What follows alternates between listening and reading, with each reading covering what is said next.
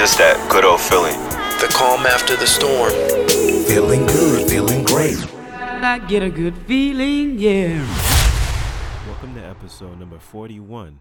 Allow your 2020 vote to count. Now more than ever is the time to vote. Every media outlet, most celebrities, and almost everyone you run into these days feel the urgency to do so. They not only feel the urge to do so themselves, but they also feel the need to influence others as well. So, what are you doing to allow your 2020 vote to count? With the governmental chaos that seems to be going on these days, this 2020 election holds a different meaning. I mean, based on what has already taken place, while a handful are satisfied, many are left distasteful. Like many ask, who are you going to vote for? We've come to a crossroad with a major decision to make. I mean, as the many Trump fans stand their ground on all the great things he has done for American people, Biden fans differ. With two different agendas, many are forced to pick a side for this 2020 election. And despite the pandemic, more than ever, many are hitting the polls in hopes of change. From the mail in ballots to the long lines, so many people are exercising their rights for a better tomorrow. Making America great again means something different depending on who you're asking. It's like going to the same party but experiencing something entirely different from the person next to you. I mean, while the world seems more divided than ever, we continue to seek what will bring us together. That is why, more than ever, it is important that we all vote this 2020 election. If you stand for change, it's important that you pick a side. Your vote matters, and it, it is important that you exercise your right to do so. If you don't, you might not want to let your neighbors know. You may just be blamed for the outcome, if anything. I mean, so what does this 2020 election mean? I mean, the meaning of this election is based on what your truth is. I mean, although we live in the same world, our experiences are different.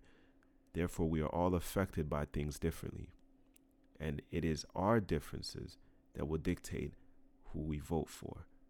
I myself have has real have realized just how important it is for me to vote this year. I mean, I've I've been voting for so long now, but this one right here hits a little different. Something tells me that this 2020 election will be like nothing I've ever seen before. I mean, just watching the debate said it all. Just like many, I was really interested in what the candidates had to say because I wanted to be convinced.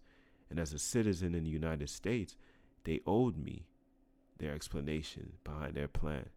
I mean, if I want to buy a product, it's only right that it's worth for me to hear what they have to say at the end of the day about the product. I always learned that nothing is given, therefore, my vote must be earned. And with this 2020 election on the way, I not only plan to vote, but I urge you all to do as well. I mean, the time is now. Whomever you choose to bet on, just know that your freedom depends on it. You, just like many, have the opportunity to make a life changing decision that affects so many people. The next four years are essential to our growth as a people, so use that right you possess to vote. I mean, I owe it to myself to make the right choice. So, have you voted yet? If not, what are you waiting for? I mean, aren't you interested in change? I don't want to come across forceful because maybe you're fine with the way things are. Who am I to judge? At the end of the day, we all own that right. We all have the right and the free will to make the decision we believe is best for us. I mean, our future relies on it. So the question is, who will you vote for? How does that person contribute to the quality of life you deserve? I know who I'm voting for. It's a no brainer. I'm voting for me. I know my plans, I know my policies, and I know that I will follow through. I mean, we are all created from the same source. Therefore, we own the same power, the same abilities.